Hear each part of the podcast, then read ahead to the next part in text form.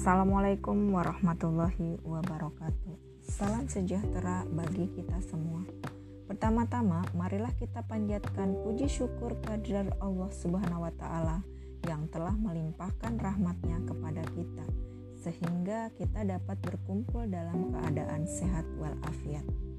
Perkenalkan, nama saya Ayu Sekarsari Widianing Tias, biasa dipanggil Bunai. Saya seorang ibu rumah tangga yang mempunyai seorang suami dan tiga orang anak, dua laki-laki dan satu perempuan. Pada hari ini, saya akan mencoba mengajak diskusi dengan tema menjadi ibu rumah tangga full time. Sebelum memulainya, marilah kita sama-sama berdoa. Bismillahirrahmanirrahim. Hebat rasanya ketika mendengar ada seorang wanita lulusan sebuah universitas ternama telah bekerja di sebuah perusahaan bonafit dengan gaji jutaan rupiah per bulan. Belum lagi perusahaan menugaskan wanita tersebut terbang ke luar negeri untuk menyelesaikan urusan perusahaan. Tergambar seolah kesuksesan telah diraihnya Benarkah seperti itu? Kebanyakan orang beranggapan demikian. Sesuatu yang dikatakan sukses lebih dinilai dari segi materi, sehingga jika ada sesuatu yang tidak memberi nilai materi akan dianggap remeh. Cara pandang yang demikian membuat banyak dari wanita muslimah bergeser dari fitrahnya. Berpandangan bahwa sekarang sudah saatnya wanita tidak hanya tinggal di rumah menjadi ibu, tapi sekarang saatnya wanita menunjukkan eksistensi diri di luar. Menggambarkan bahwa seolah-olah tinggal di rumah menjadi seorang ibu adalah hal yang rendah. Bila kita dapati ketika seorang ibu rumah tangga ditanya teman lama, sekarang kerja di mana? Rasanya terasa berat untuk menjawabnya. Berusaha mengalihkan pembicaraan atau menjawab dengan suara lirih sambil tertunduk. Saya adalah ibu rumah tangga. Rasanya malu apalagi jika teman lama yang menanyakan itu sukses berkarir di sebuah perusahaan besar atau ketika seorang muslimah lulusan universitas ternama dengan prestasi bagus atau bahkan berpredikat kumlot hanya menjadi seorang ibu rumah tangga dan ibu bagi anak-anaknya. Dia harus berhadapan dengan nasihat dari ayah tercinta. Putriku, kamu sudah sarjana, kumlot lagi Sayang kalau cuma di rumah saja ngurus suami dan anak-anak. Banyak cara pandang dunia yang berusaha mengadu domba para ibu dan mendatangkan rasa bersalah yang palsu kepada ibu rumah tangga maupun ibu karir. Kalau kita termakan, batas kesabaran kita mencari kebanggaan sebagai ibu yang satu dengan cara saling mencela pilihan masing-masing ibu yang lain, maka ujung-ujungnya yang terbengkalai juga adalah kebahagiaan keluarga dan yang pada akhirnya akan berimbas jelek. Padahal dengan menjadi ibu rumah tangga adalah sesuatu yang mulia karena menjadi tanggung jawab seorang wanita jika ingin mencari surganya Allah. Peran dan tugas utama ibu adalah memenuhi kebutuhan anak-anaknya, merawat, mengurus, dan mendidik sebagai pribadi lembut dan mengayomi. Memenuhi kebutuhan suaminya bukan berarti suami tak perlu membantu dalam urusan rumah. Justru istri yang baik melakukan tugasnya dengan ikhlas, membantu suaminya sebisa mungkin tanpa menghitung seberapa adil pembagian tugas rumah antara mereka berdua. Memenuhi kebutuhan orang tua. Sebagai anak perempuan, wajib mengingatkan kepada suaminya agar selalu memberikan kebutuhan kepada orang tuanya. Mengatur rumah, memiliki tanggung jawab menjadikan rumah tempat yang aman dan nyaman bagi keluarga. Sebuah tanggung jawab termaktub dalam Quran Surat Ah-Tahrim ayat 6. Hai orang-orang yang beriman, peliharalah dirimu dan keluargamu dari api neraka yang bahan bakarnya manusia dan batu. Penjaganya malaikat-malaikat yang kasar, yang keras dan tidak mendurhakai Allah terhadap apa yang diperintahkannya kepada mereka dan selalu mengerjakan apa yang diperintahkan. Tugas-tugas di atas tentu tidak mudah dan tidak sederhana agar para ibu bisa menjalankan fungsinya. Secara efisien dan efektif, mereka perlu diberikan kebebasan yang luas, baik dalam memilih peran maupun dalam pemanfaatan kesempatan. Mereka harus bebas menentukan bahwa adalah yang terbaik untuk tinggal di rumah sepanjang hari, mengurus anak hari ini, tapi tidak juga dihakimi ketika mereka perlu turut mencari nafkah di luar rumah di hari lainnya.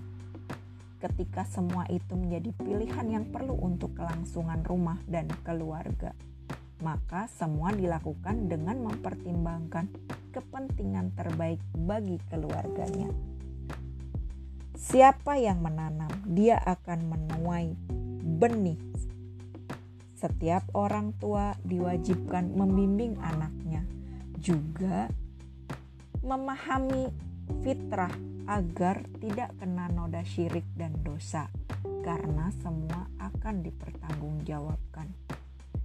Setelah kita memahami besarnya peran dan tugas tanggung jawab seorang ibu, tidak hanya sekedar memberi makan kepada anak, tapi juga mendidiknya dengan ikhlas, akan mendapat balasan pahala dari Allah Subhanahu wa Ta'ala. Masihkah kita menyatakan jabatan ibu rumah tangga dengan kata cuma? Wawahu alam. Wabillahi taufik wal hidayah. Wassalamualaikum warahmatullahi wabarakatuh.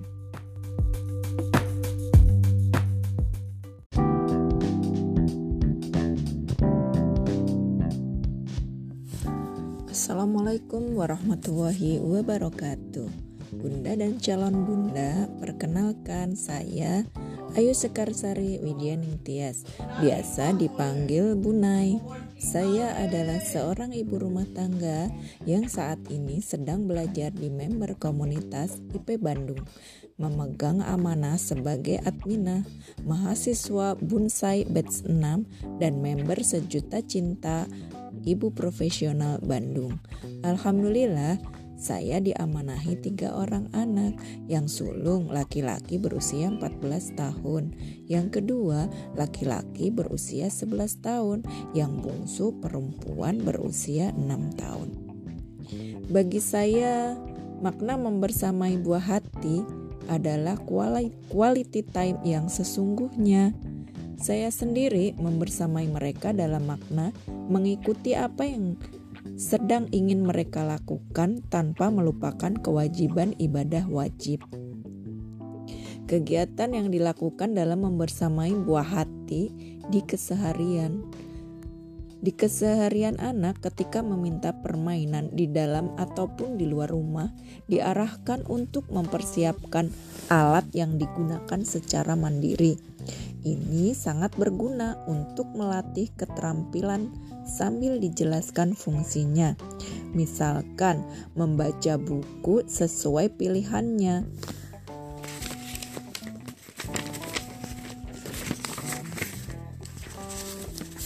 Ketika rasa jenuh, bosan, bahkan malas akan selalu hadir. Ini cara mensiasatinya ketika anak dibujuk untuk melakukan keinginan permainannya secara mandiri atau boleh nonton film yang anak sesu anak sukai sesuai dengan usianya. kalau rasa jenuh ini mulai melanda, biasanya saya meminta izin kepada anak ingin memilih untuk sekedar keluar rumah. Misalkan belanja, olahraga, atau makan dengan teman cari obrolan yang ringan.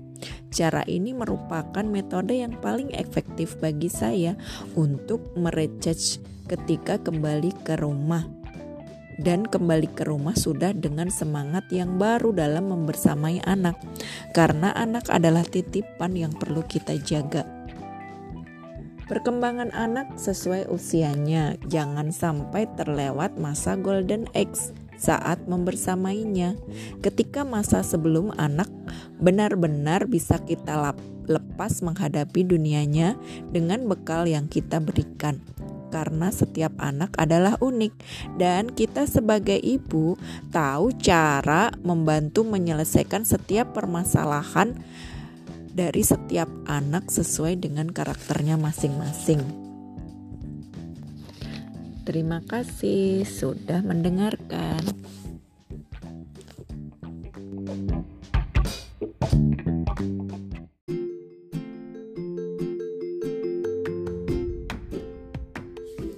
Halo sobat Bunda Cekatan, semangat pagi, siap melahap ilmu?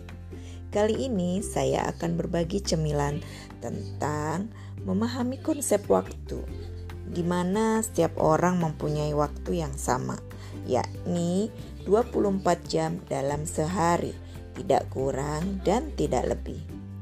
Bahkan orang sukses sekalipun, tapi mengapa kita merasa kurang waktu? Nah, salah satu penyebabnya adalah pengelolaan waktu yang belum tepat. Untuk mendapatkan waktu yang efektif dan bermanfaat, perlu kita latih secara kontinu. Tip dari saya untuk memahami konsep waktu. 1. Lewat perencanaan membuat to-do list supaya target tercapai. 2 memilih prioritas untuk dikerjakan melalui deadline. 3. Disiplin diri.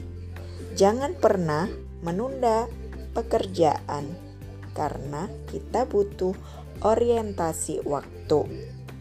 4. Tidurlah yang cukup. Tubuh kita perlu waktu untuk istirahat. 5. Bangun komitmen atau strong why dengan memanfaatkan waktu luang untuk me time. Terima kasih sudah mendengarkan. Semoga bermanfaat dan kita bisa menggunakan waktu dengan sebaik-baiknya.